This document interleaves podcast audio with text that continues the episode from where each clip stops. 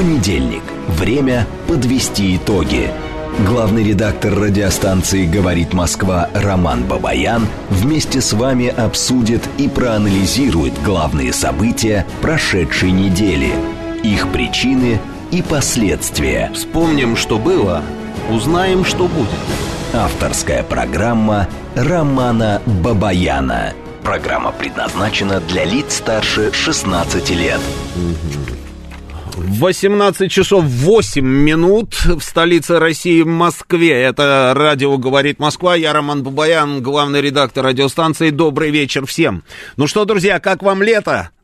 Как вам лето 34, 32, там 35, в общем, какие-то вот такие вот летние температуры, которые очень многих из нас приводят в ужас, а мне нравится на самом деле, нравится. А, ну что, лето продолжается, да, продолжается, и все остальное тоже. Я вот, э, я вот думал, на самом деле, перед эфиром, ну так, следишь за информацией, смотришь, и складывается впечатление, знаете, вот такого определенного дежавю. То есть это я уже все видел, об этом мы уже поговорили, про это мы уже порассуждали, это прокомментировали а, и так далее. Ну, судите сами, слушайте, а, вы помните, мы с вами не дали, как вот несколько дней назад, когда в пятницу, да, когда я работал Асафовым, значит, э, в пятницу мы с вами говорили про атаки беспилотников. Говорили, говорили, говорили, причем беспилотники и такие, которые и по воздуху, и те, которые по морю.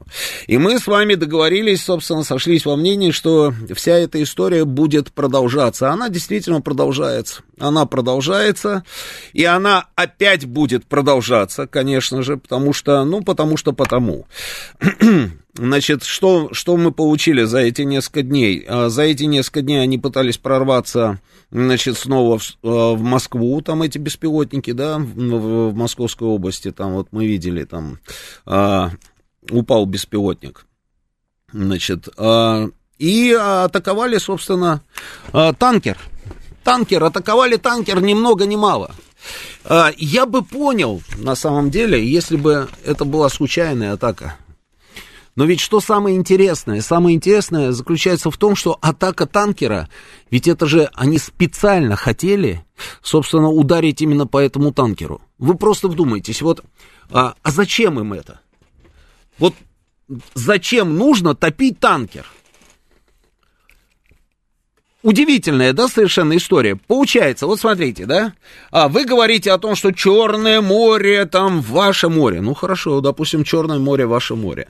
То есть вы бьете по танкеру для того, чтобы это Черное море э, превратилось просто в одну сплошную экологическую катастрофу, зону экологического бедствия, чтобы вы потом не могли пользоваться своим Черным морем, правильно? Вопрос, согласитесь.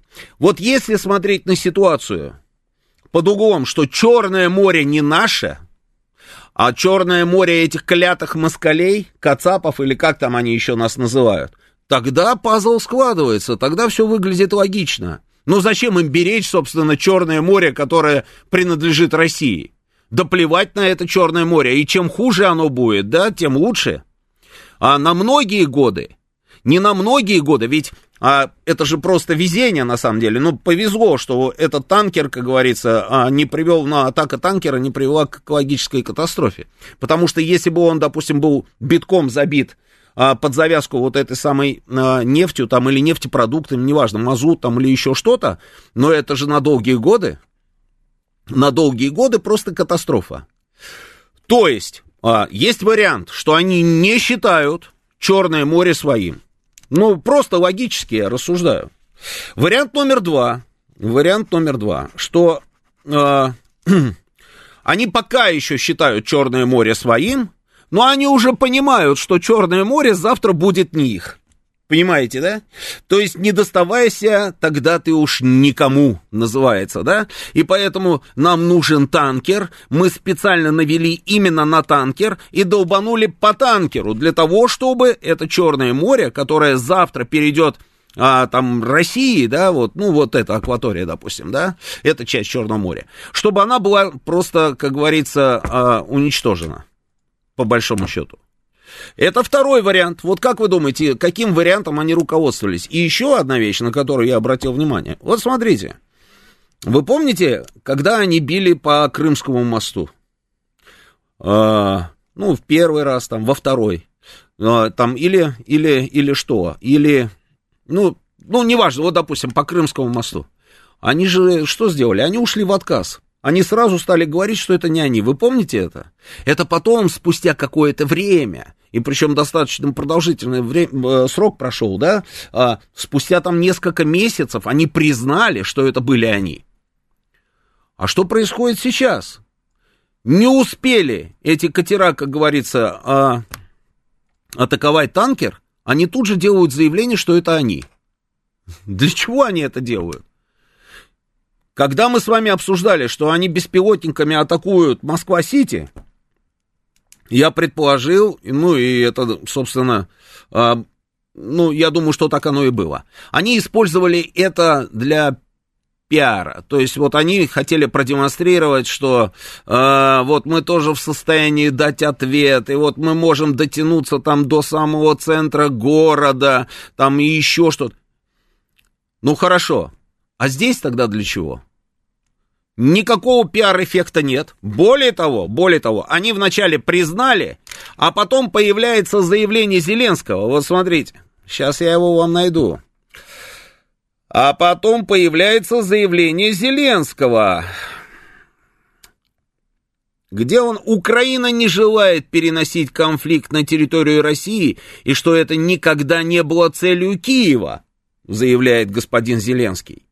То есть абсолютно дурдом на выезде, потому что рейды диверсионных групп на нашу территорию, обстрелы наших а, населенных пунктов в районе Белгородской области, Курской и Брянской, обстрелы Крыма, обстрелы беспилотниками Москвы, обстрелы нашего, нашего десантного корабля в районе Новороссийска.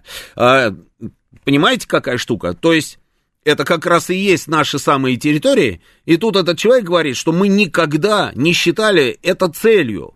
А тогда что вы считаете своей целью? Атаку танкера? Для того, чтобы а, случилась экологическая катастрофа?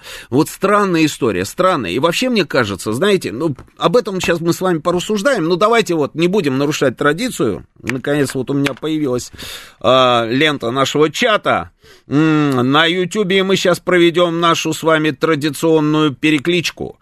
А, но вначале наши позывные все координаты. Телефон прямого эфира 8495-7373-94-8. Телефон для ваших смс-ок плюс 7 925 4 восьмерки 94 8. Работает наш телеграм-канал «Говорит МСК-бот». Здесь началась трансляция нашей программы. Она началась еще и на нашей странице ВКонтакте. И на Ютубе она тоже началась Беларуси уже сколько человек подключилось к нашей трансляции? 1800. 1800? Не, ну вот это уже другое дело, друзья. А то в пятницу мы начинали с 350 человек, а вот 1800 это уже хорошо. Итак, перекличка, друзья. Горки, Беларусь. Всегда слушаю с интересом. Привет из Аргентины. Ола, Аргентина. Липецк, как всегда. Мурманск слушает. Братск с нами. Знойный Краснодар передает нам привет. Екатеринбург с нами. Ильский Краснодарский край. Анкара. Анкара с нами. А, Тагил с нами. Белгород. Казахстан, Барнаул. Привет. Ямала, пишет нам Людмила Людмила Панасюк. Владимир приветствует, Первоуральск приветствует. Всем привет из Уфы. Зеленодольск, Сысерть, а, Ипподром смотрит. Ипподром, Ипподром смотрит. А, Новосибирск, Казахстан, Канада, Томск, Щучинск, Казахстан, э, Красный Яр, Бранденбург, э, Иваново, Белгород, Первоуральск, Павлодар, Иваново еще раз, и Шварди, Бангладеш. Ох, как, вот этого, вот у нас не было Бангладеш. Бангладеш подтянулась, отлично.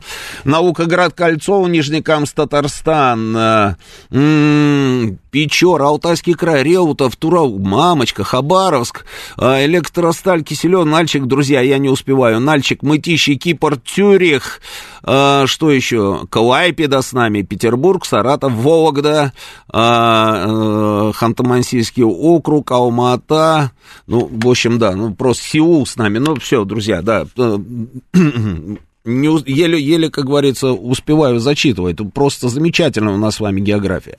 Ну, так вот. А,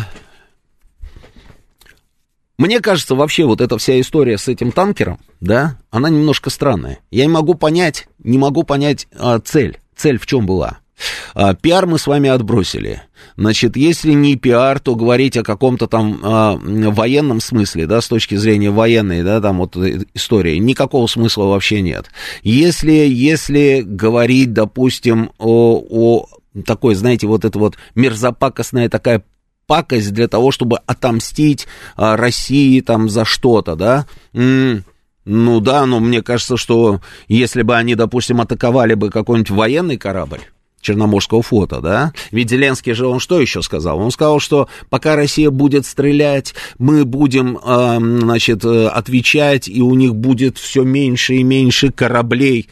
Но вот я еще раз, если бы они атаковали какой-нибудь военный корабль, ну, тут я еще понимаю, ну, война, да, вот они атакуют военный корабль.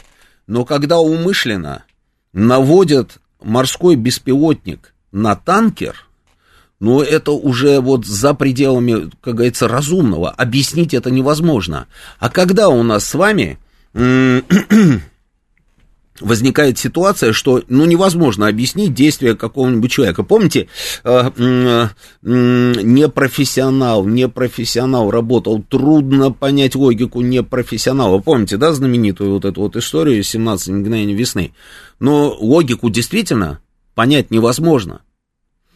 При этом, а, предположим, они, значит, вот помните, мы били по энергетической инфраструктуре, да? Логику нашу было можно понять мы били по энергетической инфраструктуре для того, чтобы у них случился энергетический кризис а, со всеми вытекающими отсюда последствиями. Это понятно. Они, допустим, приняли решение бить по нашей а, нефтяной, скажем так, а, инфраструктуре. Ну хорошо, предположим, вы бьете по танкерам, которые забиты там нефтью, забиты нефтепродуктами. Это вот те самые танкеры, которые потом где-то там э, в каком-то открытом море, в каком именно непонятно, перегружают это, там всю вот эту вот историю там в другие танкеры. Эти другие танкеры как-то там непонятно тоже куда-то идут а, по морям, океанам для того, чтобы довести там эту нефть и чтобы Россия заработала деньги. То есть вы хотите, допустим, остановить этот процесс. Вы бьете по российской нефтяной вот этой вот э, истории, к чему это может привести? Это может привести к тому, что даже те ребята, которые вам сейчас помогают, они же останутся без нефти. Не думаю, чтобы они сказали вам спасибо, это раз. А если нефти станет меньше на мировом рынке глобальном, но ее просто станет меньше, да, там на, выпадут какие-то объемы. К чему это может привести? Это может привести к тому, что стоимость нефти увеличится. Соответственно, стоимость нефти, если увеличится, то ненавидимые вами русские будут зарабатывать больше. Будут продавать, может быть, меньше, но цена будет большая, и они отобьют все вот эти вот, как говорится, выпадающие объемы, а может быть, даже еще и больше начнут зарабатывать. Вот в чем логика? Я вот этого не могу понять вот все-таки вот эти два варианта, которые я а, обозначил с самого начала, да, вариант номер раз, они не считают Черное море своим, несмотря на вот эту вот всю, на все это горлопанство о том, что ого-го, это все наше, и Азовское наше, и то наше, и другое, наше все это а, их, и еще и откопали сами, да. Вот несмотря на все на это, ударами по танкеру, которые могут привести к экологической катастрофе на многие-многие годы. А, они таким образом демонстрируют, что это не их история. И вариант номер второй.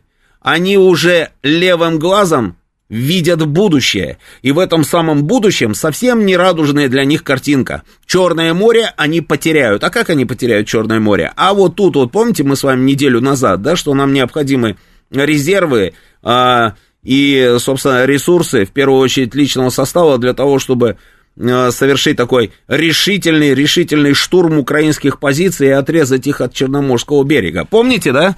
Вот, может быть, они уже начинают что-то такое предвидеть и чувствовать. Они понимают, что у них уже нет ресурса. Вот мне кажется, что ровно так и есть. Ровно так и есть.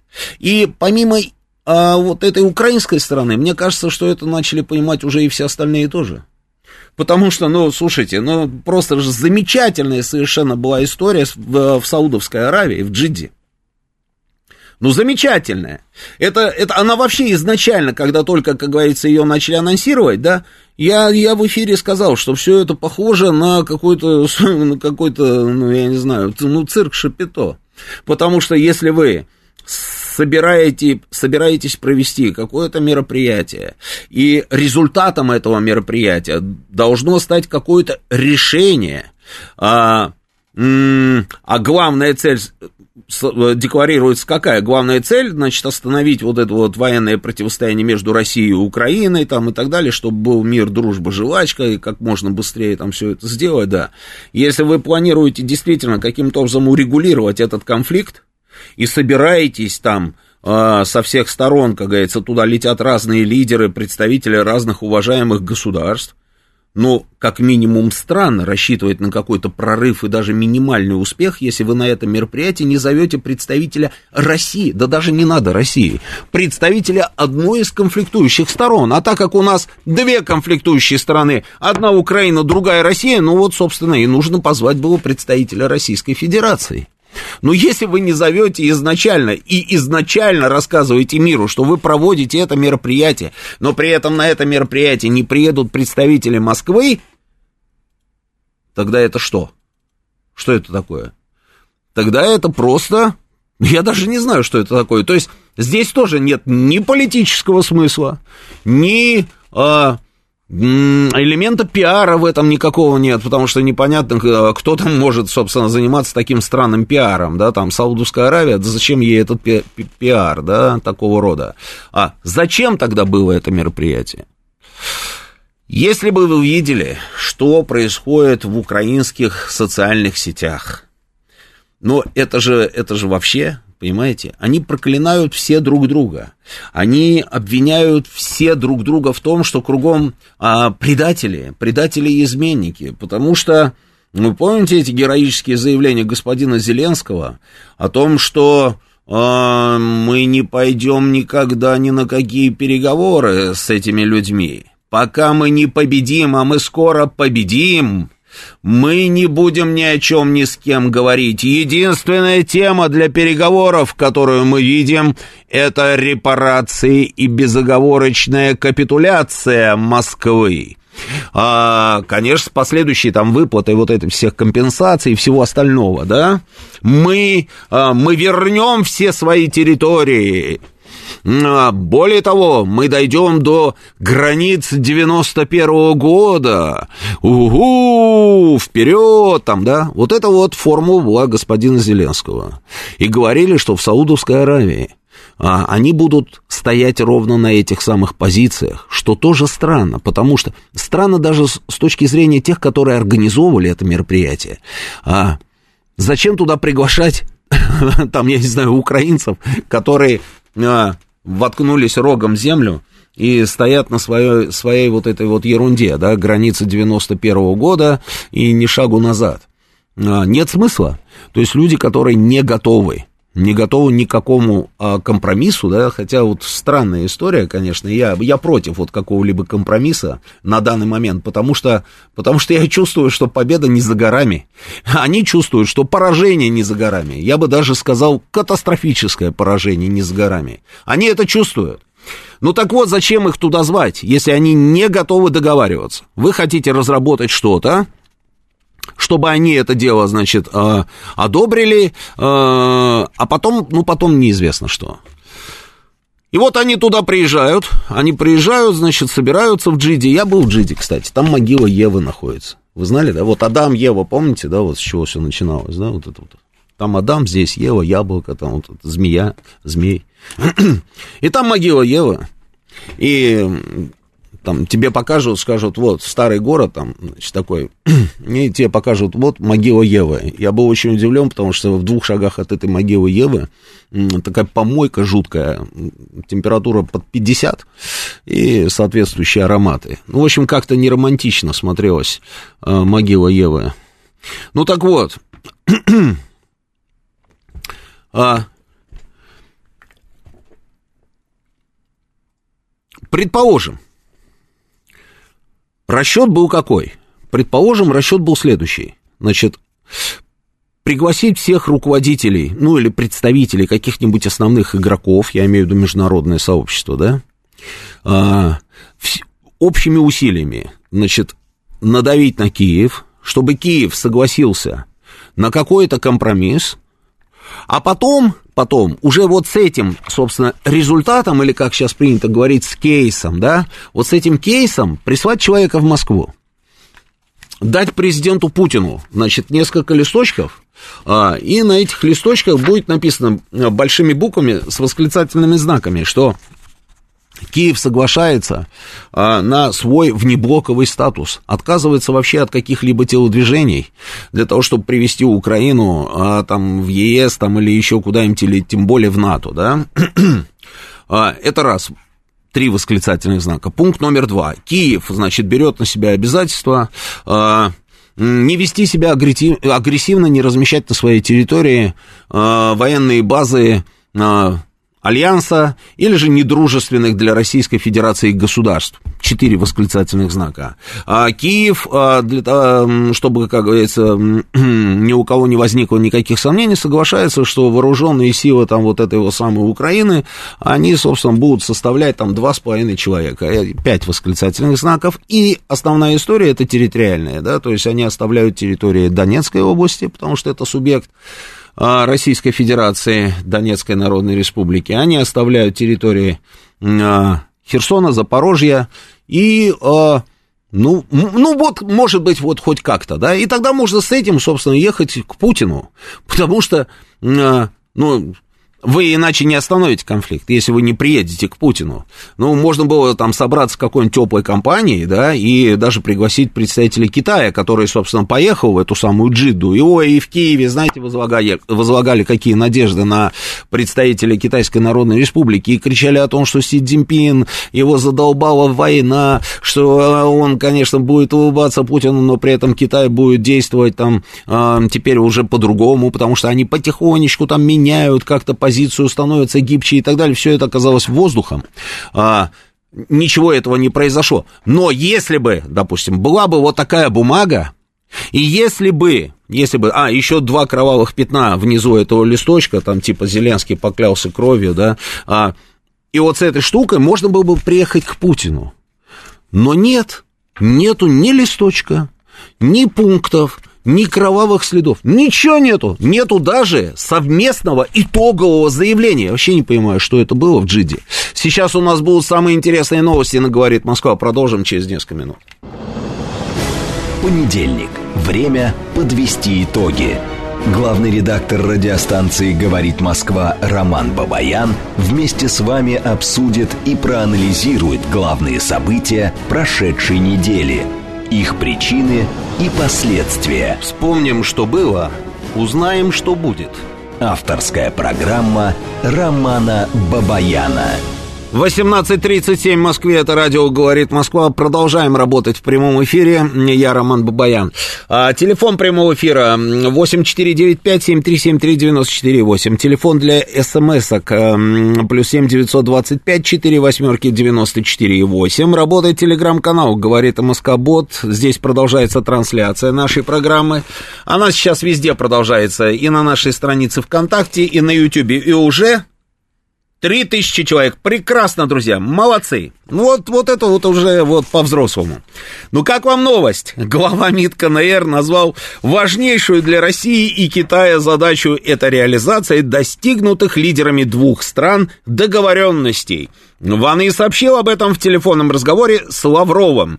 И он отметил, что с момента визита председателя Си Цзиньпина в Россию в марте этого года стороны добились прогресса в стратегическом взаимодействии и практическом сотрудничестве двух стран. Э, ду-ду-ду, и объемы там все увеличилось, да. Где здесь джида? Я вот смотрю, вот не могу понять, где здесь слово джидда? Или же где здесь Саудовская Аравия? Где здесь вот это вот, как она называлась, конференция, да? Ну, короче, сходка, да, там Саудовская Аравия. Где вот про Саудовскую Аравию? Ничего этого нет. Ничего этого нет. Это большой привет из Пекина всяким товарищам в Киеве, которые орали и доказывали во всех своих эфирах о том, что Китай меняет свою позицию. Да-да-да, Китай меняет свою позицию. Он ее так быстро меняет, что ему от одной позиции до другой 5000 лет нужно. Значит, полный провал. Полный провал. Значит, есть реакция нашего МИДа. Нашего, нашего МИДа. Значит, э- подтверждаем. Сейчас, значит, подтверждаем нашу позицию по так называемой формуле мира Зеленского, которую киевский режим и Запад пытаются продвинуть в ходе таких встреч. Ни один из ее десяти пунктов не направлен на поиск переговорно-дипломатического решения кризиса, а их совокупность представляет собой бессмысленный ультиматум России, который нацелен на затягивание боевых действий. На такой основе мирное урегулирование невозможно. А, МВ Захарова. А, она же поясняет, что урегулирование конфликта станет возможным только после того, как Киев прекратит ведение боевых действий и совершение терактов, а Запад прекратит поставлять оружие на Украину. Должны быть подтверждены изначальные основы суверенитета Украины, то есть ее нейтральный внеблоковый и безъядерный статус. Ну вот это вот то, о чем я говорил. Помните вот этот листочек, да, про который я вот сейчас вот говорю? А, мы, мы, у нас хорошая такая позиция, она мне нравится, она, она такая взрослая э, и умная. Мы продолжаем говорить о том, что мы, в принципе, не отказываемся ни от какого разговора, переговоров там по украинской проблематике. Мы не отказываемся. И сразу, вот, друзья, сразу, вы попробуйте понять, попробуйте понять, когда мы говорим про переговоры, это не значит, что мы говорим про то, что мы хотим сдаться. Это две большие разницы, слушайте. Мы, мы ведем с ними переговоры, но мы ведем переговоры а, на наших, готовы вести переговоры на наших условиях. Это совсем другие переговоры, понимаете, какая штука? И когда вот я вижу там постоянное возмущение тем, что «О, Москва готова к переговорам, а это есть проявление слабости». Да не так это, это совсем не так. А, если, если в Киеве видят, что совсем скоро, ну, в общем, вы поняли, что, да, а, с ними случится, то Москва тоже видит все это. И Москва знает, что она готова для этого сделать. Президент говорит, будет больше ланцетов, с улыбкой, спокойно так, да, он говорит, ну, вы поняли, да, о чем мы говорим, там, ланцеты, все, да, наращиваем по максимуму, а, Т-90 а, прорыв по максимуму, по максимуму, 1600 этих танков, это грандиозные деньги мы потратим на производство этих танков. Оказывается, Путин дает задание сделать их еще больше. Сделать их еще больше. Как вы думаете, для чего? Для того, чтобы э, дождаться, когда, когда с нами заговорят, и чтобы, и чтобы согласиться на их условия? Вы действительно думаете, что Путин такой наивный дурачок, что ли? Ну вот те люди, которые все время возмущаются заявлениями а, того или иного нашего а, представителя о том, что мы сохраняем а, курс на продолжение переговоров, вы думаете это про поражение? Ну, конечно же, нет. Слушайте, ну давайте уже по-взрослому посмотрим на эту ситуацию. Конечно же, нет. У них дела швах абсолютный. И они, они понимают, что они ничего не могут, ничего не могут сделать, понимаете, не на политическом треке. А, когда в последний раз, ну, кто-то серьезный а, приезжал в Киев? Я вот помню, было время, когда чуть ли не каждый день туда приезжал. Ой, тут, значит, приехал премьер-министр там Британии, а, потом он уехал, потом он через два дня опять приехал а, при, прилетел из, за 3-9 земель, значит, приперся а, Трюдо, который работает, работал, я не знаю, он собирался в отставку, ушел, не ушел, непонятно, да, а, премьером Канады. А тут американец этот нарисовался, значит, а, приехал в Киев. Тут э, немцы один за другим, потом чуть поменьше там вся... А, француз этот наш с вами там, танцор, э, при, приезжал в Киев. Когда последний раз кто-то приезжал в Киев? Из серьезных людей. Я что-то как-то вот уже давно никого там не видел. А почему? А потому что это, это бизнес. Для тех товарищей это все бизнес.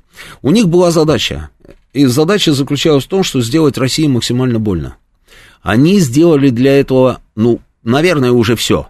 Наверное, уже все, потому что м, вот эти бесконечные там пакеты а, санкционные, да, там, по-моему, 11 уже реализовано, там, или 12, да, и ну, ну что ты еще туда воткнешь? Ну что ты туда еще можешь воткнуть? Ну, можно, конечно, прописать там запрет облакам, там, да, пересекать а, границу России, но это уже как-то совсем, как говорится, несерьезно. То есть они хотели сделать там максимально больно с экономической точки зрения. Они хотели сделать там максимально больно с политической точки зрения, раскачивая внутри там все подряд, там годами, на секундочку, годами. И один из этих раскач... раскачивающих вот получил 19 лет особого режима. Это же вообще обалдеть. Это совершенно очевидно, что вряд ли он оттуда выйдет. Потом в военном плане, в военном плане, ну, передавали, передавали и то, и другое, и 20 и 30 и вот все, что можно, уже передали, да, там одни самолеты еще остались. Я вам, я вот точно вам говорю, что и самолет, даже, наверное, не дадут, потому что уже смысла не видят.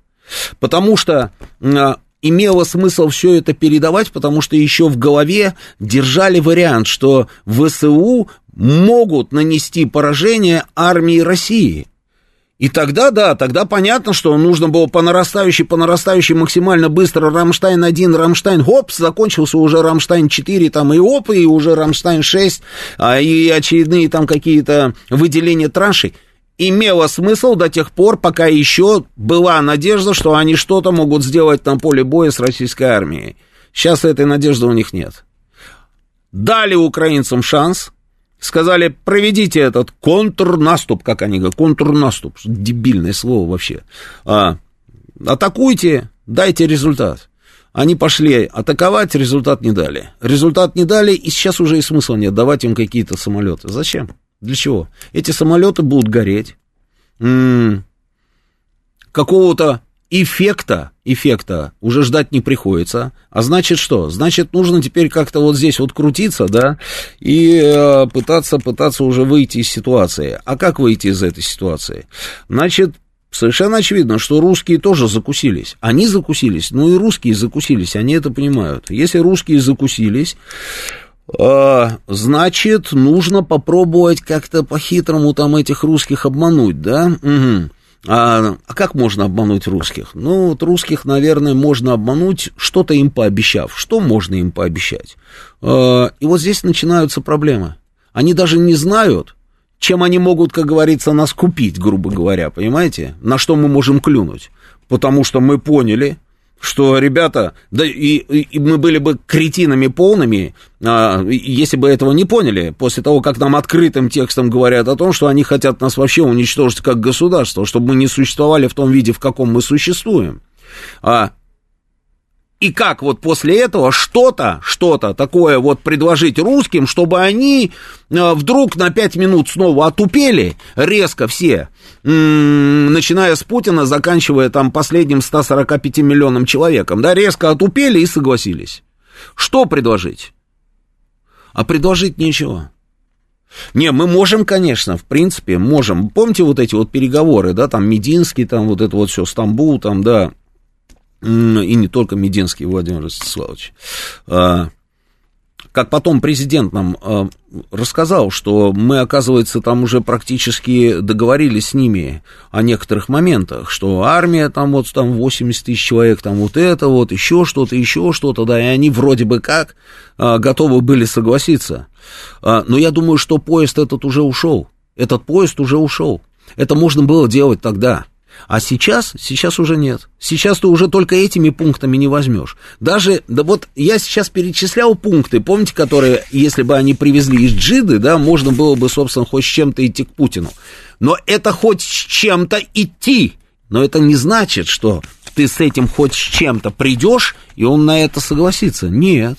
Есть еще такая поговорка, аппетит приходит во время еды. А помните, я вам рассказывал, да, вот так вот э, президент использовал такую вот э, другую, да, поговорочку, когда он вот так постучал по микрофону и сказал, а знаешь, ну, я вопрос ему задавал, он мне говорит, вот знаешь, вот, э, Роман, вот, э, как говорят, курочка по зернышку, а курочка по зернышку, конечно.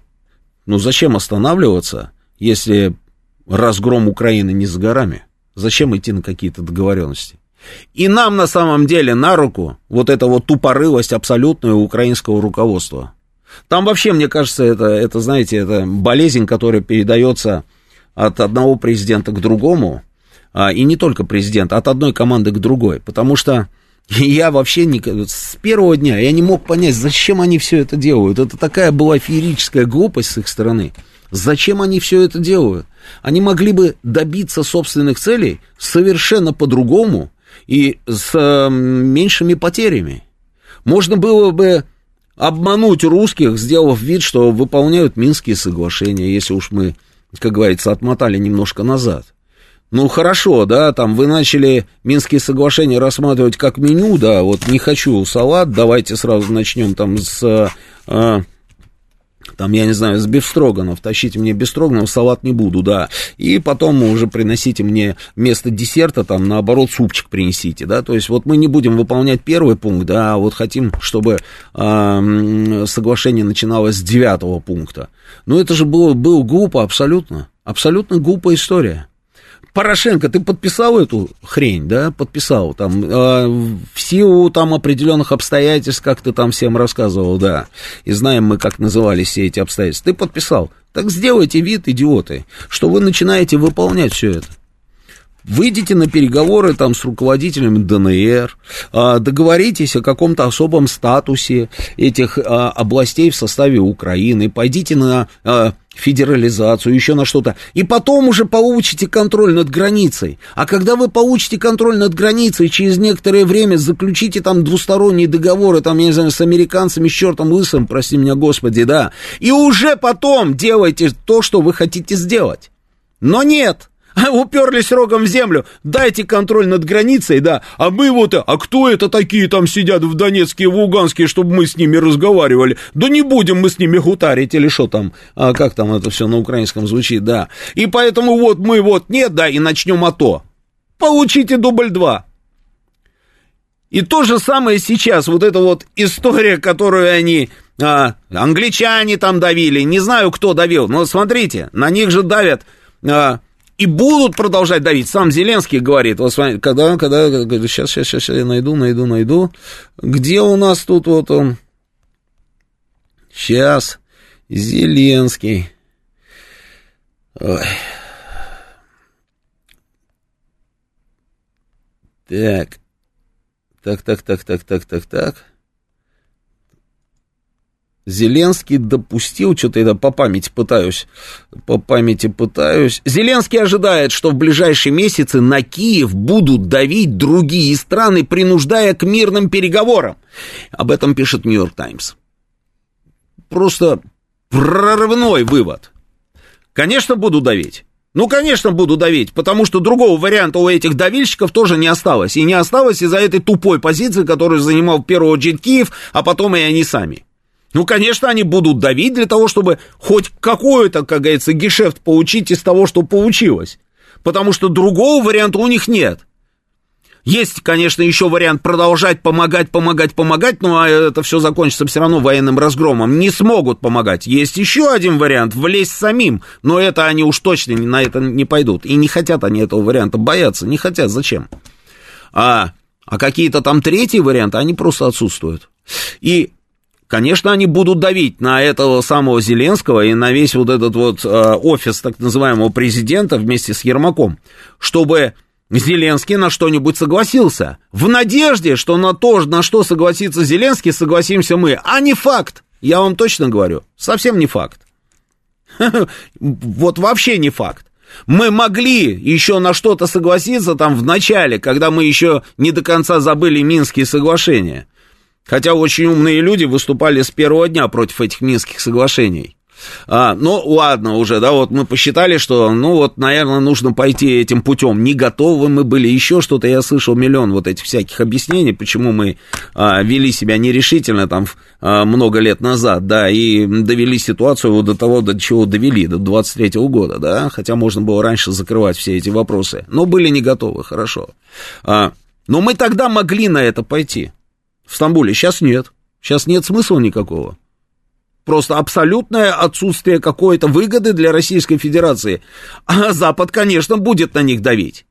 И в результате вот это вот а, наша такая позиция, да, настроенная на получение максимума из этой ситуации, плюс давление, которое Запад будет оказывать на господина Зеленского, плюс интересная позиция там разных стран, которые не, не поддержали, не поддержали позицию Запада, несмотря на то, что они пытались всеми правдами неправдами перетянуть на себя африканцев, арабский восток там и так далее. Ничего не получилось все равно. Не получилось ничего. Вот эти вот все факторы в совокупности, к чему они могут привести, как вы думаете?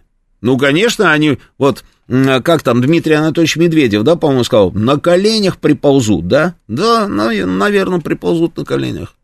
А когда приползут на коленях, а, что им будет сказано? Ой, ой, даже вот представить боюсь, понимаете, как все это может выглядеть. Я понимаю президента Путина, который говорит, что на Украине есть люди, которые хотят жить в своем независимом государстве. Я вам, помните, рассказывал, да, а, а, про вопрос, который был за, задан президенту, и про его ответ. А, но там была уточняющая история с моей стороны, когда я спросил, хорошо, а, я тоже понимаю, что они готовы жить там а, в своем, в своем государстве, ну, Владимир Владимирович, а как будет выглядеть это государство? Хочется вот понять, как мы видим себе вот это вот, а, вот это будущее, да?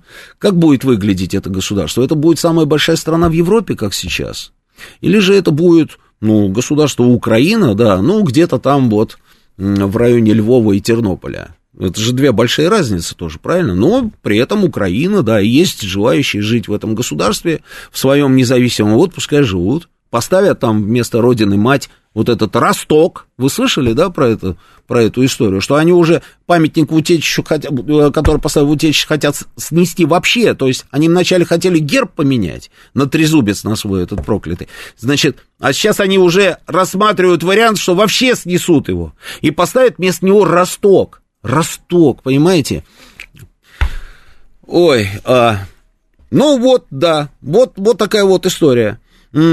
Поэтому, поэтому вспоминаем и курочку, которая по зернышку, и все остальное, и аппетит приходит во время еды, да, и вот это вот вся, а, вот эта вот фиаско там а, с конференции, или как это все называется, переговоры а, в Джиде, вот это вот все вспоминаем, и я думаю, что, я думаю, что, ну, все плохо у них будет.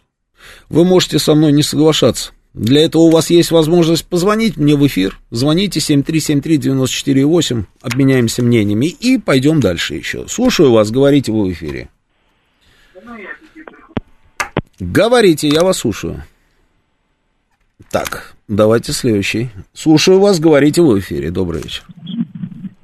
Роман Георгиевич, добрый вечер. Дмитрий Подмосковье. Да, здравствуйте. А, по поводу танкера пару слов. Можно? Давайте, давайте смотрите, э, не претендую на истину ни в коем случае на просторах Телеграма. Да. Ну вот как раз после этого теракта э, вычитал такую информацию, что какой-то деятель по открытым данным, по GPS-трекерам угу. определил, что данный танкер ходил по одному и тому же маршруту на протяжении двух или сколько-то лет, уже сейчас не помню. Угу. Вот. Он доходил до южного берега Кипра, отключал угу. транспондер и исчезал. И вот эти вот люди, которые написали данную статью, данное предположение, выразили свое предположение, что, скорее всего, он ходил в Тартус. Возил туда, собственно, нефтепродукты, необходимые нам. И якобы, что... И что? Это, и что? Что это движение, что это как бы не совсем украинская штука, что это якобы, подчеркиваю, э, ну, так британ, якобы британская разведка таким образом да. говорит нам, что мы все видим, мы все знаем. Нет, ну, да, под... да это бог с ним, слушайте. В Тартус он ходил там, не в Тартус, на Кипр он ходил там, да, последний, по-моему, маршрут его вообще был Турция. Неважно, куда он ходил. А, выключал он транспорт, я же говорю, да, да, перевозил он там эти нефтепродукты, да, где-то там терялся в мировом океане, а, выключал транспортеры, там вот это вот все, да, и перегружал там еще куда-то, что-то продавал. Какая разница? Этот танкер, он же мог быть просто загружен, правильно? А, тем, да? что он обычно перевозит. И он находится у тебя. У тебя в море, в твоем море находится. Если ты считаешь это море своим, ты, ты на зло соседу что сделаешь? Ты подожжешь собственный дом, что ли? Ну, это же иди, ну, идиотизм. Иди... С нашей точки зрения идиотизм. А потому а с что какой мы... точки зрения это не идиотизм? Ну, Черное море не является морем для Британии, для Соединенных Штатов. Это да, не, это да, это да. Но, вот еще раз, когда на них давят, когда на них давят и говорят, например, те же самые американцы, вы вспомните вот эту историю, они на них, им неоднократно говорили, не бейте по суверенным российским территориям. И они против, они по-прежнему против. Они говорят, что мы против, потому что они знают, что эта игра до бесконечности продолжаться не может. И в случае, если вдруг что-то, то варианты могут быть разные. Пойдет на это Москва, не пойдет, это, как говорится, вопрос. Но это возможно. Москва может и пойти на обострение вообще ситуации в глобальном плане. Поэтому, говорят, не делайте этого. Они несмотря на это, все равно делают так, как считают выгодным для себя. И поэтому, если британцы их пытаются заставить ударить по танкеру, который стоит в Черном море, а не в Ла-Манше там или где-нибудь еще там у а, английских или шотландских берегов, они могли бы, собственно, и сыграть э, в своих интересах, отказаться бить по этому танкеру. И не важно, что этот танкер куда-то что-то возит, какая разница, куда он возит. Но ну, они этого не сделали, ну это, это что это? Ну, что это? Вот, вот как по мне, современная украинская государственность э, можно сравнить с 12-летним подростком, у которого только что подвертатный период начался. А вот отсюда вот, тогда и, вывод... Да, ему, ему вот один, один вот один британец говорит им, пацаны, да. а давайте ударим да. Если по-другому да. не сказать, а он, а он дебил а такой. Такие, а, а, давай. а он они такой дебил. А, а, да, а, ну давайте, конечно, ударим, да. Конечно, и, ударим, да. Но это, знаете, просто новости у нас, да. Я, э, спасибо за ваше мнение, за звонок. Но это, это, это вообще ни в какие ворота, понимаете? И если у тебя, тебе 12 лет, то о какой государственности вообще в принципе мы можем говорить? Это не та история, которая должна у тебя быть. Сейчас новости наговорит Москва. Право знать. Говорит Москва. Понедельник. Время подвести итоги. Главный редактор радиостанции «Говорит Москва» Роман Бабаян вместе с вами обсудит и проанализирует главные события прошедшей недели, их причины и последствия. Вспомним, что было, узнаем, что будет. Авторская программа Романа Бабаяна. Программа предназначена для лиц старше 16 лет.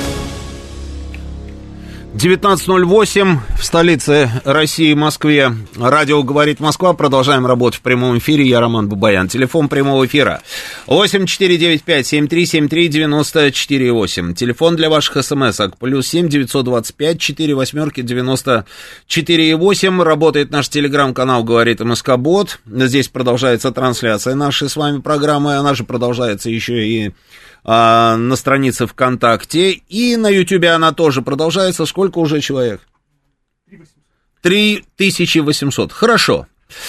А, они до того наглые и уверены в поддержке Запада, что даже не стали делать вида в соблюдении Минских соглашений. Марина нам пишет в Телеграме.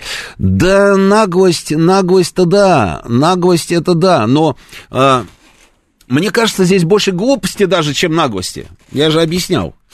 А, если Украина, Волков Александр пишет, если Украина останется как государство, то националистический реваншизм будет тлеть, и это будет очень рискованно для нас. Еще раз, еще раз, а Украина останется как государство, сказали вы. А какое это будет государство? Ну, будет какое-нибудь государство там маленькое, но гордое, гордое, и чего? Я не думаю, что это будет рискованно для нас. А вот если, если она останется вот, э, вот такой вот большой, то я думаю, что да. Даже любая заморозка конфликта, любая, вот, при, вот остановили, подписали 28 тысяч бумаг, там подписи будут стоять. А кто сейчас у нас премьер-министр Британии? Все еще Сунок, да? Он еще, да? Значит, Сунака там будет стоять подпись, там будет стоять подпись Байдена или Трампа, неважно, в общем, кого-нибудь из них, если Трампа не посадят. Будет стоять подпись Шольца какого-нибудь, еще 28 тысяч разных президентов там подпишут все эти бумаги, они нас в любом случае обманут. Они потом скажут, да, что там эти бумаги, вы же люди взрослые, какие там бумаги, ерунда, все, забудьте про эти бумаги, да, и ничего этого нет, понимаете, да? А, обманут, обманут обязательно. И м-м, поэтому мне кажется, что все зависит от того, каким это будет государство, это ключевой момент ну, ключевой. Будет ли у него выход к Черному морю? Будет ли оно занимать те площади, которые занимает сейчас? Будет там еще что-то, да, там? А будет ли оно граничить там а, с разными там странами, как оно граничит сейчас? Не будет. Понимаете, какая штука? Здесь масса разных всевозможных нюансов. Каждое новое предложение Путина будет хуже для Украины. Совершенно верно, так оно и есть. И не понимать этого, не понимать, ну, могут только совсем действительно глупые люди, наивные. Или же, или же 12-летние вот подростки, про которых нам до новостей, собственно, рассказывал один из наших слушателей. Ну, давайте, давайте ваши звонки, друзья, поехали. Слушаю вас, говорите вы в эфире. Добрый вечер. Добрый. Роман, вот меня, как и многих уже людей немолодых, которые прожили в Советском Союзе основную часть жизни, которые участвовали в работе оборонного комплекса создавали наше оружие. Мне непонятно, почему не могут отогнать от Донецка, из пригородов Донецка, шайку, которая обстреливает из обычных пушек, даже не из ракет. И каждый день там гибнут люди. Это что, неспособность нашей страны? Тогда, тогда давайте признаемся, объясним. В чем дело? Военные говорят, что это возможно. У меня есть друзья. Есть можно отогнать их оттуда, чтобы они не могли стрелять хотя бы из пушек. Они в пригородах Донецка находятся. Сколько лет уже? Да. А, Виктор Михайлович, если не ошибаюсь, да? Да. Правильно, да? да. да. А, Виктор Михайлович, вопрос, вопрос, а, вопрос серьезный. Вопрос серьезный. Этот вопрос, вопрос есть. И у меня нет ответа. Я вам в прошлый раз об этом говорил. Я не знаю. А, ребята рассказывают там, собственно, наши военные, что ну, просто крепости какие-то там э, сплошные, да, понимаете, там в землю уходят там какие-то бетонные сооружения, еще что-то, еще что-то. А, но при этом, да, при этом у нас есть и авиация, есть и бомбы, есть и ракеты, все это есть, но тем не менее, да, вот как-то это все продолжается. Вот Мы... задайте, Виктор Михайлович, вот, а, смотрите, вот наша программа закончится, да, а потом будет программа про футбол, а потом будет э, военный курьер, там Саш Сладков. А вот спросите у него. Я спрошу да, у него спросите, да, спросите. А Хотя потом... мои друзья, да. они, они, они военные, авиаты, они, ну, залейте их напалмом, говорит. Э, не, не, просто залейте их. Не, нечего, нечего с ними, с ними, с ними гуманными. Э, может быть, может быть, ваши друзья и правы может быть, ваши друзья и правы, каждый, а, но мы... Каждый мы... день гибнут люди. Да, но мы так не действуем, стреляют. Виктор Михайлович, ну не действуем мы так, ну что там, что, ну все равно мы излишне добрые по отношению к, этой, так к это, этим товарищам. Так это авторитет нашей страны роняет. Кто же будет уважать нас по-настоящему, если мы не можем от миллионного города отогнать шайку бандитов, которые из пушек стреляют, даже не из ракет. В пригородах до Донецка они находятся все. Ну да, Вик, Виктор Михайлович, спросите у Саши, посмотрите, что, что он, что он вам ответит, да. Ну, ну, ну да, у вас, да. Роман, информации, возможностей больше, чем я. Вы, вы, наверное, знаете, что, что, что десятки тысяч людей ждут ответ на этот вопрос, особенно в Донецке. Есть такой уже термин «донецкая рулетка». Вышел на улицу, можешь не вернуться. Трамваи ходят по улице. Я вам скажу так, я, я, вам скажу, я вам скажу так, без имен, без всяких. А, на мой вопрос, ну, почему мы вот так вот церемонимся там со всей вот этой вот шушерой, да, которая просто ненавидит нас люто, а мы все-таки вот как-то вот церемонимся, да, и, и, и президент, помните, да, мы еще не начинали, да, это же вот ровно про это, да. А, мне, мне сказали так, а вот как ты думаешь, похож я на человека, я без имен, секундочку, похож я на человека, который будет бить по лавре и Крещатику. А, и тут даже ничего и не скажешь. Вот Анна, помните, говорит, Искандером, и, как говорится, и, и, и даже и не, не надо колебаться, да? Ну вот у Анны такая позиция, вот у вас, Виктор Михайлович, такая позиция, у меня такая позиция. А вот, э, вот у человека, который в общем, да. Вот у него вот такая позиция, понимаете? Вот что тут сделаешь? Ну, что тут сделаешь? Ну, это, наверное, чем-то объясняется. Может быть, это объясняется какими-то внутренними э, моментами, да, там, состоянием души, там, я не знаю, ну, я не знаю, может быть, э, глубоко, глубокой верой, там, э, ну, чем-то это объясняется, и вот у человека такая позиция, поэтому, поэтому вот делаем так, как делаем, но согласитесь, Виктор Михайлович, что действуем это неплохо, хорошо действуем. Вот аэродром в Староконстантинове, Хмельницкая область, вы видели эти удары, нет, по этому аэродрому?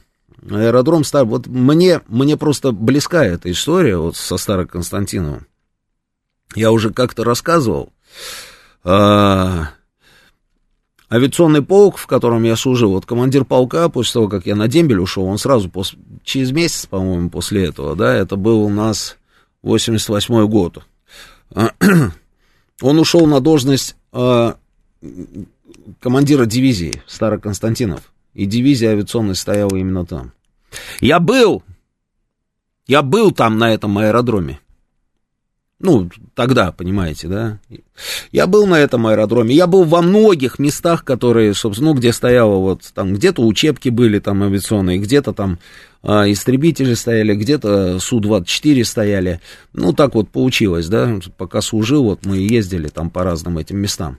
И я, когда сейчас вижу информацию про старых Константинов, вот у меня в голове, вот лично у меня, это вот мое внутреннее, да, понимаете, состояние тоже. Вот я вам говорю, вот, что у человека, которому я задал вопрос, видимо, есть какое-то внутреннее вот это вот состояние. Вот мое внутреннее состояние, я не могу даже до конца осознать, что старый Константинов, тот самый аэродром, та сам то, то, то, КДП, да, там вот эта вот э, точка, где летчики сидели все время на боевом дежурстве, вот эти казармы, да, вот эта ТЭЧ, которая там находится, там, ну, много вот этих объектов, да, там столов, чипок, на секундочку, ну, чайная, солдатская, да. Что это, оказывается, сейчас вражеская территория абсолютно вражеская территория. И мы бьем по этому Староконстантинову. Почему мы бьем?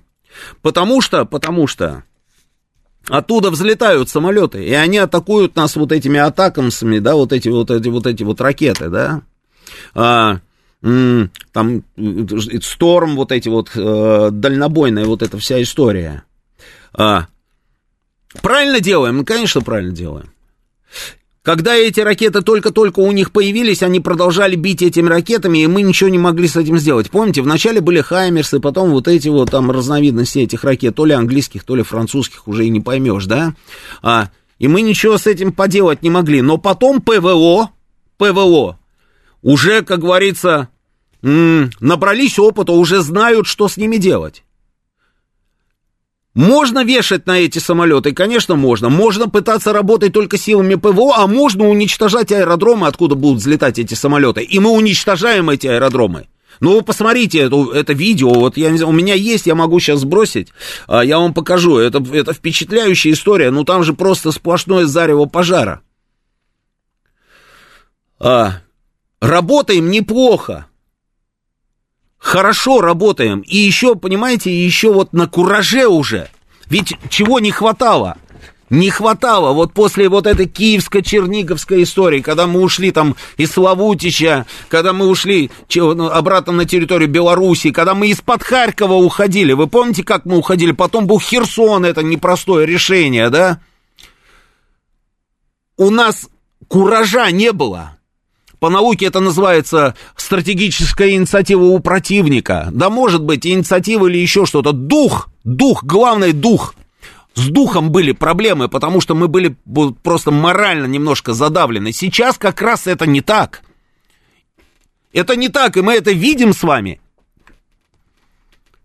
Помните, я вам рассказывал про наш танк, который сжег там и два танка, и восемь Брэдли там, по-моему, и так далее, да, вот даже если посчитать, какое количество людей сидело, личного состава только в этих двух танках и в этих бронетранспортерах американских, один танк, представляете, сколько уничтожил за 10 минут, если хронометраж э, засечь вот этого видео, которое гуляло э, по телеграмму.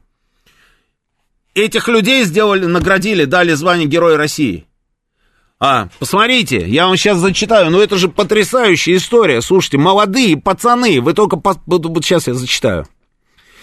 А, я тебе в, а, в, в, в перерыве сброшу этот самый, когда новости будут идти, я тебе сброшу видео из Староконстантинова. Это вот тот самый аэродром. От аэродрома ничего не осталось, я думаю. А сейчас я зачитаю вот эту вот историю с нашим танком. Минобороны России опубликовала подробности боя танкового экипажа «Алеша», который отразил атаку превосходящей сил противника на запорожском направлении. «Алеша» это, это не их позывной, ничего, это просто когда смотрели ребята, значит, за ними наблюдатели, корректировщики, которые э, имели связь там с артиллерией, они назвали его Алешей, да, этот танк, потому что они вначале попросили поддержать огнем, потому что навстречу шли 8 единиц техники или 10 единиц техники украинской. И они думали, что нужно танку помочь, и артиллеристы говорят, мы сейчас поможем, но пускай этот один Алеша хотя бы одну, те, одну, одну единицу техники сейчас э, у них там, как говорится, уничтожит, чтобы нам тоже было немножко полегче. Так этот Алеша уничтожил все. И кто такой этот Алеша? Что это за танк такой? Вы только вот вдумайте, вот посмотрите, сейчас читаю. А, экипаж танка под командованием старшего лейтенанта Расима Баксикова. Старший лейтенант, сколько ему лет? Сколько лет этому старлею? Да это пацан, мальчишка. Теперь смотрите дальше. Попал под массированный артиллерийский обстрел, вследствие чего механик-водитель получил ранение. Командир экипажа Баксиков эвакуировал раненого а, механика-водителя из боевой машины и оказал ему первую помощь. Передав механика-водителя в передовую медицинскую группу, Расим принял решение занять его место в бою. То есть командир танка становится механиком-водителем. Старлей. Лейтенант Александр Леваков, еще моложе пацан-мальчишка, лейтенант, всего-навсего, э, оценив обстановку, принял решение заменить раненого члена экипажа и занял рабочее место командира танка и выдвинулся в направлении позиции нашего мотострелкового полка для оказания поддержки обороняющимся. На подходе к одному из населенных пунктов лейтенант Леваков обнаружил находившийся в одной из ближайших лесополос 8 единиц техники противника, в том числе два танка. Оценив обстановку, старший старший лейтенант Баксиков принял решение и незамедлительно вступил в бой. А знаете, как это выглядело? Я, когда смотрел на это видео, то есть идет наш танк, вот дорога, идет танк, а оттуда, значит, с другой стороны навстречу идет вот эта вот колонна ВСУшная. И что вы думаете? Танк просто, ну, он прибавляет скорость. И он начинает просто лететь на самом деле навстречу этой колонне. То есть вот этот старший лейтенант Баксиков, а, он прибавил скорость и пошел, потому что он был в этот момент механиком-водителем. Ему лейтенант рассказывает, что идет колонна, и он ускоряется, вы понимаете? Ускоряется, идет наверх. Это, это разве не кураж? Вот это разве не есть тот самый дух, про который я говорю? Смотрите дальше. А, находясь на месте механика-водителя, Расим Баксиков умер, а, умело маневрировал на поле боя, руководил работой экипажа. А лейтенант Александр Леваков, находясь на месте командира, оперативно и грамотно передавал цели указания наводчику и руководил огнем танка. А наводчик там, это просто бог. Наводчик, бог, я вам говорю, смотрите. Первые минуты боя метким огнем наводчик-оператор Алексей Неустроев уничтожил оба танка Т-72 противника. А в следующие 30 минут были уничтожены один бронетранспортер М113 и пять бронетранспортеров Макс Про американского производства вместе с десантом.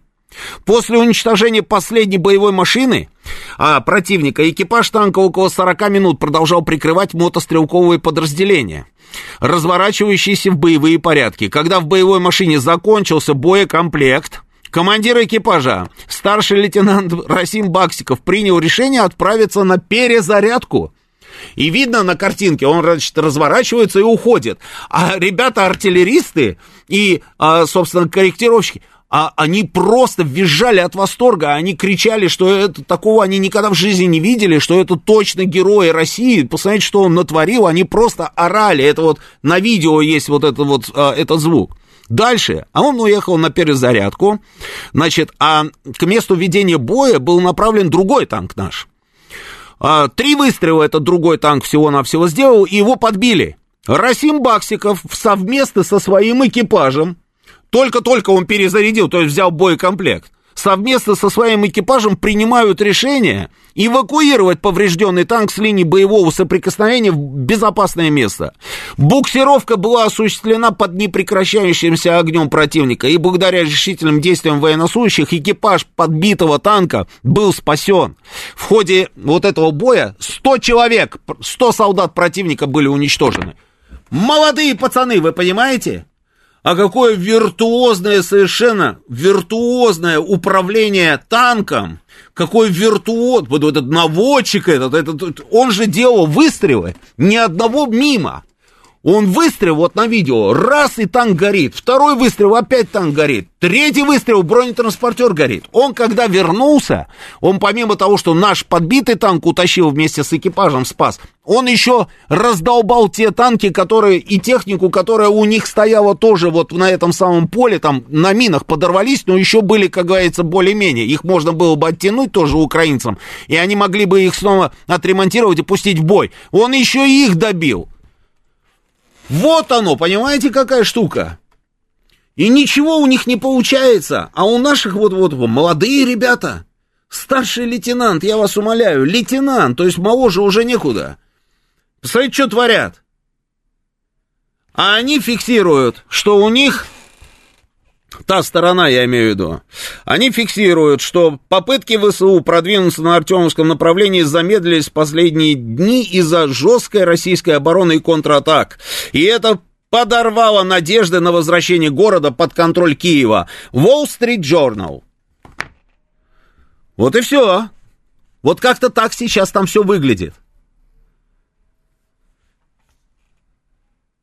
А объемы американской поддержки в адрес Украины стали крупнейшими со времен Второй мировой войны, понимаете? Это же тоже фактор. То есть они, смотрите, а, со времен Второй мировой войны, когда 16 союзников получили средства на, восстан... на восстановление по плану Маршал, при этом относительно относительно доли от ВВП больше всего Киеву, да ну и там ду-ду-ду-ду-ду-ду. В общем, одним словом, то есть крупнейшая поддержка, а в итоге и это видят все. И Нью-Йорк Таймс фиксирует, и Уолл-Стрит Джорнал, и Республика, и Политика, и все подряд. И Киев это тоже фиксирует и говорит, да, сейчас на нас будут оказывать давление. Конечно, будут оказывать давление. Самое большое давление не они будут на вас оказывать, самое большое давление мы будем на вас оказывать. Здравия желаю, Сергей Алексеевич, слушаю вас, вы в эфире. Здравия желаю, Роман. Я не знаю, какие военные говорят, что возможно легко уничтожать артиллерию, или там РСЗО, которые ведут а, огонь по территории... Не, России. это не военные, это наш слушатель, это, да. Да, это какие-то, да еще там что-то, заливать напалмом. Что это за дурь такая? Ну... Во-первых, артиллерийские установки стоят между жилыми домами, это показывали, в которых живут жители, гражданские живут. Они пару выстрелов сделают и оттуда отваливают. Или там э, их все время... Как гитлеровцы действовали прикрывались населением. Так же и эти действуют. Как вы так в лед сразу всю артиллерию уничтожить, когда они передвигаются, и когда американцы все время поставляют дальнобойную артиллерию? Только победа может это сто процентов решить проблему. Там мы пытаемся вести контрартиллерийскую там э, войну и так далее. Все это получается, но э, на сто процентов это никак. А кто после нас вообще будет уважать, если мы будем действовать методами, которые действуют они? Кто вообще нас? И много вы найдете офицеров и солдат, которые будут знать, что там гражданские, и они э, начнут стрелять. Есть этот момент, Сергей Алексеевич, есть, есть этот момент. Да. Ну, это я не знаю, кто такой приказ может отдать. Вряд ли такой нормальный человек. Мы уже, э, помню, тогда нашли этих самых добровольцев, которые в 93-м году нажимали на гашетки, там, стреляли по этому Верховному Совету. Только потом, правда, промолчали, что с этими офицерами стало. Кого-то там с поезда столкнули, какого-то еще один умер и т.д. и т.п. Ну, какой нам должна быть, э, будет Украина, нам нужна. Угу. Она нам нужна российской, а не какой-то там отдельным государством по какой-то письменной гарантии, там, типа там это, как вы правильно говорите, США, Лондону там и так далее. Нам нужна украинская ГТР. Ее надо вообще всю переформатировать. Это должна быть другая страна, абсолютно дружная, а по-другому никак не получится. Через 5-10 лет они ее все равно все начинит и вооружениями, все равно идеологию туда ведут, все, все повторится через 5, через 10 лет, если мы окончательно эту проблему не решим. Или вообще надо слово государство Украины, чтобы оно исчезло, надо новое название дать. А там много населения, которые нас ждут, но э, много таких, их может быть большинство даже, которые согласны и ждут когда при, придет вот это все, закончится весь это, и они будут мирной э, жизнью жить. А как по-другому сделать? Я, например, не представляю, что оставить э, Украину в каких-то территориальных границах, заключить с ними мирный договор, и они уже будут выполнять. Да нет, конечно. Нет, конечно. Да не будет, конечно, да не выполнять. Таких вообще вариантов не существует. И два слова, если позволите, про... Сергей Алексеевич, вот новости вот сейчас. Давайте после новостей позвоните снова, я обязательно Давайте, выведу ага. в эфир. Да, сейчас у нас новости, продолжим через несколько минут. Понедельник. Время подвести итоги. Главный редактор радиостанции «Говорит Москва» Роман Бабаян вместе с вами обсудит и проанализирует главные события прошедшей недели, их причины и последствия. Вспомним, что было, узнаем, что будет. Авторская программа Романа Бабаяна. 19.37, это радио «Говорит Москва». Продолжаем работать в прямом эфире. Я Роман Бубаян. Телефон прямого эфира 8495-7373-94-8. Телефон для ваших смс-ок. Плюс 7 925 4 восьмерки 94-8. Работает наш телеграм-канал «Говорит МСК Бот». Здесь продолжается трансляция нашей программы. Она и на, и на, на нашей странице ВКонтакте тоже продолжается. И на Ютьюбе она продолжается. И уже 4600 человек уже подключилось к нашей трансляции. Давайте поднажмем, да, до 5000 дотянем. А, читаю ваши смски. 7722 пишет Роман, когда говорят, сколько вчера, сегодня ликвидировано украинских военных, я понимаю, что не хочу это слышать. Ведь эти твари кидают на передок обычных схваченных на улице мужиков. Вот понимаете? Вот и все. Вот, вот, вот ровно вот это самое сообщение и есть и есть ответ на многие вопросы, которые нам задают. А почему мы не это не сделали, почему мы то не сделали и, и так далее, понимаете? Потому что мы не хотим этого слышать, ведь эти твари кидают на перед обычных, схваченных на улице мужиков. Мы так продолжаем к ним относиться. Мы вот ровно так к ним продолжаем относиться. И к этим городам мы относимся как к своим городам. И к морю мы относимся как к нашему морю. И к этим людям, к этим людям мы относимся, даже тем, которые люто сегодня нас ненавидят, мы относимся как, как больным, понимаете, как хворым, которых, которых просто вот заразили вот этой вот русофобией, да, вот этой ненавистью. А мы рассчитываем, что а, когда вот этот ужас там типа закончится, мы, мы попробуем, попробуем по-хорошему, добротой, лаской, а, еще чем-то там, добрым словом, там, всем-всем-всем-всем попробуем их вылечить, понимаете? Вот в этом и есть разница между нами и ими. И, и, и мы, мы не будем никогда заказывать в кафе никаких, никакие, там, я не знаю, кондитерские изделия в виде украинского младенца, понимаете? Мы не будем ездить на машинах, где будет э, с матом написано там про какой-нибудь русский военный корабль, понимаете? Э, мы не будем скакать нигде с криками на хохов там, на геляку, да, мы, мы, мы просто вот совсем по-другому, вот как-то, вот другие мы какие-то люди, вот мы просто другие люди, и нам жалко, потому что мы считаем тех тоже нашими, ну вот немножко заблудшими, понимаете? И если вот 77-22 так считает, да, и очень многие просто обычные люди так считают, то почему мы удивляемся, что необычные люди тоже могут так считать? За таких парней Строгинский пишет. А, не, Олегович пишет. За таких парней никогда не стыдно. Они за наш мир, они за ясное небо над нашими головами. Три восклицательных знака. Так и есть. Так и есть.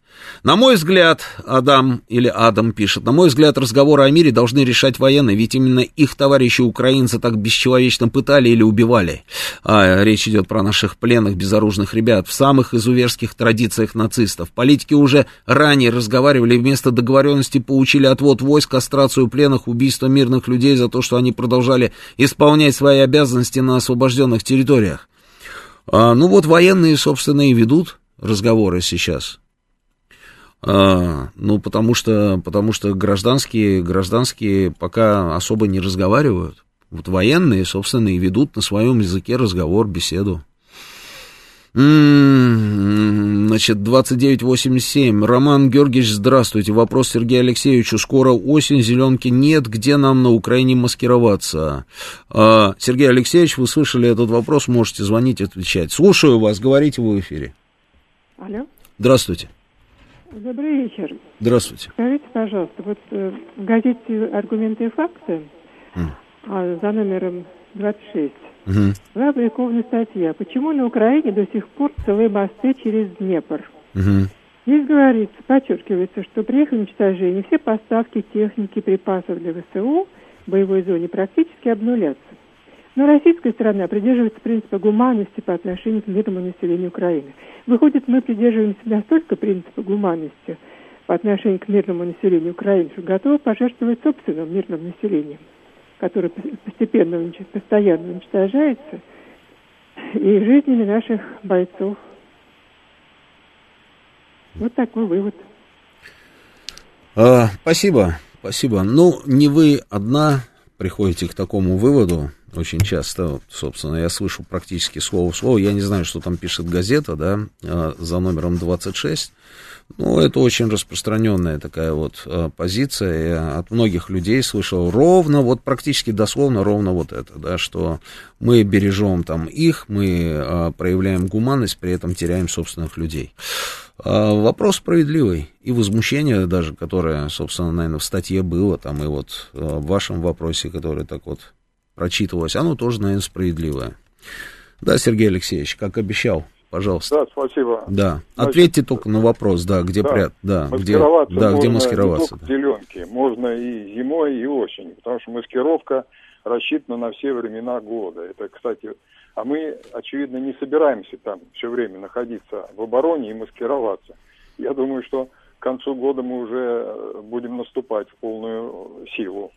Иначе, если мы будем активно обороняться, и, и все это перейдет на следующий год, то народу трудно будет доказать, э, чем это объяснить. Тем более основные силы уже выбиты. Вот, кстати, к слову, один, возможно, из схваченных на улице, там шел разговор, uh-huh. который что сделал? Вот ему поручили на машине доставить ПЗРК, uh-huh. войска в свои. Да. Он взял эту машину, нагрузил ПЗРК, и прям отвез ее к нам. И действовал, как он сказал, строго по инструкции, как сдаваться в плен. И сказал, я не хочу быть мясом. Угу. И вообще э, я на стороне России, нам нужен мир и так далее. Вот, пожалуйста. То есть, кто захочет, кто захочет, тот найдет способ, как не выполнять преступные приказы, понимаете? И таких там в Украине очень много. Да, Я это правда. Не знаю. Это правда, да. Ведь таких много. Недаром, да, недаром же, помните, в самом начале Путин говорит, да вы там сами у себя давайте, захватывайте власть и так далее. Он не просто так говорит. Там же изучается все, а тем более после того, что уже случилось, после того, как уже чуть не 200 тысяч одних только этих самых безвозвратных потерь, о чем можно говорить, там уже хоронить скоро будет негде. Я просто хотел вот сказать, с чего вы начинали, буквально 30 mm-hmm. секунд. Это вот удар-то по этому нашему гражданскому российскому танкеру. Да, да, да. Они, мне кажется, что имели целью? Значит, э, чтобы российская вот эта зона Черного моря становилась крайне опасной. То есть речь идет нарушить морские сообщения. Те, кто следует в наши порты, э, могут отказаться от этих маршрутов. Вот сейчас вполне возможно, что последует следующий шаг. Англосанкционские вот эти вот страховые компании не будут страховать суда – которые направляются в наши черноморские порты. Вот если вот это будет повторяться, вот второй удар будет, третий, скажут, ребят, да вы Что там это? Вы не можете у себя в территориальных водах порядок навести. Кто туда будет э, посылать эти торговые суда? Вот и главная цель. Может быть, да, может быть, там а, преследуют какую-то цель, чтобы сделать нам побольнее, да, но при этом да. и сами, да, готовы пойти на дно, да. Ну, да, ну, да очень, обидно, очень, очень по-украински, да, да, да. Роман, обидно, знаете что, что вот это, это плавающая железка, если разобраться-то, это что, прямо это верх конструкторской мысли, что ли, этот э, морской беспилотник? Он практически сделан где-то в подпольном цеху переработанный. Да, вещь. и почему, почему мы никак не можем противоядие, да? Да, да. а мы только ставим, что его надо уничтожать туда, боевое судно, что ли, э, э, чтобы вышло в море, это абсурд. Я не понимаю единственное, что нельзя воздушными беспилотниками даже ночью действовать с учетом Великой Отечественной войны, там, с подсветкой, с учетом боевого дежурства организации. Мы используем только вот какие-то заграждения, ведется разговор и так далее. Вообще странно это. Если второй, третий раз, то это, в общем Сергей Алексеевич, да, я понимаю, но я думаю, я почти уверен, что очень скоро мы э, найдем противоядие и будем применять. Я тоже думаю. Мы, уже я же вот говорил, мы проходили эту историю с Хаймерсами, там вот с другими этими ракетами, да, сейчас вот и с этим тоже разберемся. Да, я да, почти я не сомневаюсь. Что сейчас будет все это форсировано, уже все, время да, наступило. Да, спасибо, спасибо. Если верить в перевоспитание хохов, то надо уходить из Украины и платить репарации, потом уйти в монастырь. 8790 прислал нам такое сообщение, да. А, Роман Георгиевич, мы их жалеем, они нас жалеть не будут, обидно, они враги. Екатерина, 6208. А, так... Это я прочитал это сообщение, да. Значит, э, случайно в Ютубе наткнулся на э, хохлядский онлайн-канал. Они говорят, сто процентов все наоборот. Это типа у нас с улиц гребут всех подряд, и поражение России близко. Почему не блокируют такой контент? Неустойчивые граждане могут легко повестись. А, ну, слушайте, они могут что угодно рассказывать. А, ну, вы же понимаете, что это вранье. Ну, вот и отлично да, я думаю, что другие люди, на, которые могут наткнуться на этот контент, тоже понимают, что это вранье. Но другое дело, почему не можем блокировать? Ну, не можем блокировать. Вот у нас не получается с блокировками. Много раз мы об этом говорили. Слушайте, почему не блокируют а, YouTube? Да потому что альтернативы нет. А где эта альтернатива? А вот альтернатива у нас пока еще сырая, там, в виде Рутюба, да, там, или м, видеоплощадки, допустим, ВКонтакте, да, или еще какие-то там ресурсы. Пока этого нет. Ну вот, пока этого нет, собственно, имеем этот самый YouTube. А то, что там в России там медведи на каждом светофоре стоят, да, и летаем мы здесь на метлах, а, слушайте, вечно пьяные, да, как говорится, с гармошкой. Ну, что угодно пускай пишут. Мы-то знаем, как обстоят дела, правильно? Слушаю вас, говорите вы в эфире. Добрый день, Леонид Москва. Здравствуйте. Ну, вы знаете, сначала хочу сказать по поводу того, что они все-таки не другой народ. Я искренне убежден, наш президент об этом тоже говорил, что мы один народ. Один. Мы не братские народы, мы один народ. Просто их 30 лет облучали, Обучали таки все-таки, да? Я убежден, что информационно обучали. Я понял, понял, да. Помните, как Познер сказал, хотя он тоже такой себе пассажир, но в телевидении он понимает, если по Первому каналу каждый день показывать лошадь, через год она станет популярной. А если людям 30 лет рассказывали фашистские идеи, ну, это неизбежно, что они ими проникнутся. Просто, ну, а как иначе, понимаете?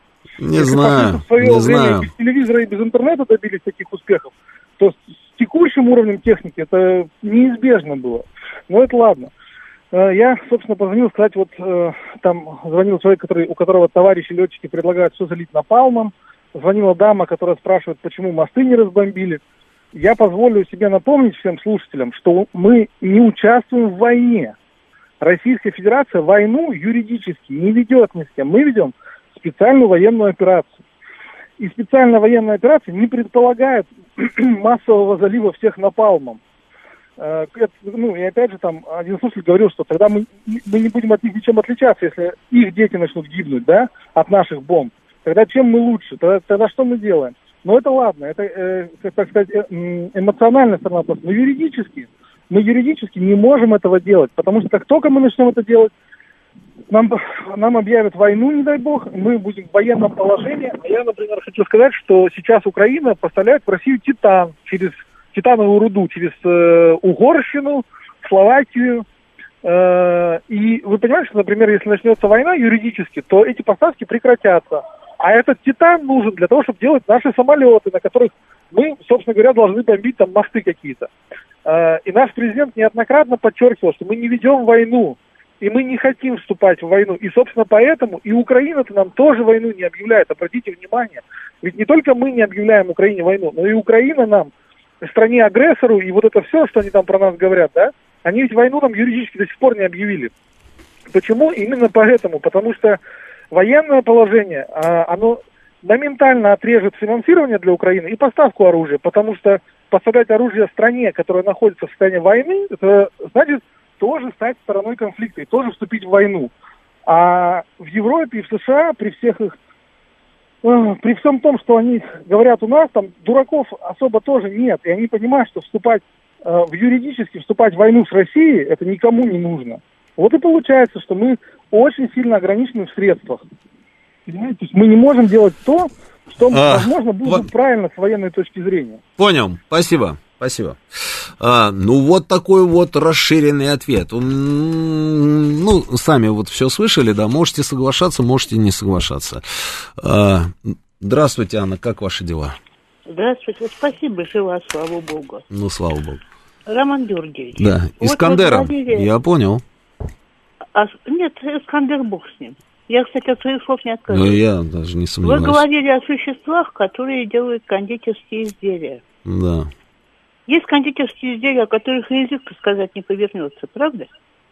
Ну вот да. И их лечить уже поздно, их надо уничтожать, потому что это не люди, это не люди. Что касается мирного населения, чуть как-то по украинскому сегменту интернета я не вижу, чтобы нас там особо ждали. Вот не вижу я этого. Вот насчет того, что резать русню, это я вижу. Mm. Кстати, один такой представитель, господин Киев, почему-то ошивается у нас в Москве. Никак не могу понять, почему. Но это тоже ладно. Но мы уже однажды берегли мирное население Польши, Чехословакии, Германии. Мы сберегли Краков, мы сберегли Прагу. Что нам сейчас говорят потомки этого населения? Кем они нас называют? Ну, это да. Это Но да. при этом союзники раздолбали Варшаву, союзники раздолбали дважды Дрезден, да. союзники раздолбали наш Кёнигсберг. Да, союзники раздолбали все раздолбали. подряд. Все, что им попадалось, они раздолбали. Я да. говорю о самых одиозных городах, да, да. которых знают все. Так с этими союзниками сейчас местное население носится. Ребят, хорошо беречь мирное население, но мы же мы подумаем о наших солдатах о наших мужиках, которые сейчас там. Более того, мы же еще выносим с поля боя украинских раненых, мы же их лечим, мы им делаем операцию, мы их, их выхаживаем в госпиталях так же, как выхаживаем своих. Да. Наши вон тут на побывку приезжали, рассказывали. Да. И чего? И что мне это мирное население? Да, мне его жаль. Предупредите в 24 часа, чтобы их не были так, как делают израильтяне. Если мы так будем носиться, мы не... я уже говорила, что нельзя победить своих братьев, сестер и всех остальных. Победить можно только врага. Победим тогда, когда будем воспринимать как врага. В общем, вы мне извините, я, конечно, опять разошлась. Спасибо. Всем здоровья. Спасибо. Вам тоже здоровья, берегите себя. Спасибо. А... вот с Анной согласна, надо своих беречь. Екатерина опять. Ну, слушайте, ну, понимаете, я сейчас вижу ваши звонки, я сейчас их возьму, да, я буквально там две фразы. А мне хоть, вот, если бы, если бы я видел, что это наши солдаты, да, издеваются над мирными пленными, э, отрезают там им что-то там, убивают как-то. Ну, наверное, я... Да не наверное, а точно. Мне было бы как-то не по себе, если честно. Но когда я вижу, что в результате боя наши заходят в их окопы, берут в плен, он сидит там и говорит, я вас только очень прошу, не убивайте меня, я вам все расскажу, а наши говорят, да мы что, никто тебя убивать не собирается, мы же не вы, а, сказали тебе, что будешь жить, значит будешь жить. И мне как-то вот становится вот хорошо на душе. Понимаете, о чем я говорю? Может быть, я как-то коряво вот пытаюсь сейчас описать собственное, да, вот а, состояние. Но когда я вижу эти ролики, я горжусь на самом деле, что я а, что вот я, и это, это наши солдаты, понимаете, вот мне, мне хорошо от этого. Слушаю вас, говорите, вы в эфире. Говорите. Здравствуйте, меня Анатолий зовут. Здравствуйте. Я вот по поводу, вот товарищ предыдущий выступал о том, что у нас не война, а операция. Угу. Вот, а по поводу того, что как называлось у нас Фольклендские острова, когда там э, бомбили, как иракская. Она что, mm. война называлась? Они что, войну объявляли? Mm. В, Сирию, в Сирию. У них же все это операция называлась у американцев. Mm. У них же не было войны, они не входили в войну, Америка. И разве в, в этой, как в Югославской, американцы что, НАТО объявило войну Югославии? Нет. Да, спасибо. А, военная операция НАТО против Югославии 99 год. А, да, войны не было, но это была военная операция а, Североатлантического альянса. Да, согласен. Значит, здесь у нас была война в Ираке или не была война в Ираке? Я даже не помню, на самом деле, как звучала официально эта история. Помню, это называлось миссия, да, когда Буш, помните, после того, как они уже там все сделали, сказал, миссия завершилась, завершилась победой, там на авианосце он стоял, да. Что касается Фольклендских островов, это были, конечно, не американцы, это были англичане. И Маргарет Тэтчер, если я не ошибаюсь, она отправила туда экспедиционный корпус на острова. Я там был, я там работал просто. А вот как она это сделала? По-моему, она вот в тот момент объявила войну Аргентине, если я не ошибаюсь. Надо, надо уточнить этот момент. Но а, а, в одном вы правы, да. Мне кажется, что, а, ну, какая разница, военная операция или же а, там война. А, если ты считаешь, что это отвечает твоим интересам, ты, конечно, принимаешь определенные решения, наносишь соответствующие удары. А вот почему Украина действительно не объявляет там войну, как вы думаете? Почему? Интересный, да, момент. Виктор Михайлович, вы хотите, видимо, ответить, да, к вам обращались? Ну, давайте я дам вам эту возможность, говорите. Да, да, давайте, давайте, давайте, давайте, давайте. Я тут позвонил своему приятелю, угу. занимающий высокий пост в армии. Угу. Он говорит, ерунда, если они там между домов пушки гоняют, то пошлите туда спецназ, в конце концов. А на напалмом надо заливать укрепления бетонные, а не мирные дома. Это говорил мне генерал, который, который, который имеет отношение в Советском Союзе. Он был, он был и, и американцев знал, и там работал, и так далее. Там, не, не, не по мирным жителям напал занимать, а по укреплениям, по бетонным. Спасибо, спасибо. А, вас услышали, да, вас услышали, я думаю, все. А я вот не понимаю, наших так в плен берут, вопросительный знак, так же обращаются, да уничтожать клопов. А, Думер э, Падебонис э, написал нам это сообщение. Э, на Западе слово «война» не используется, там всегда говорится «военная кампания», пишет нам мастер.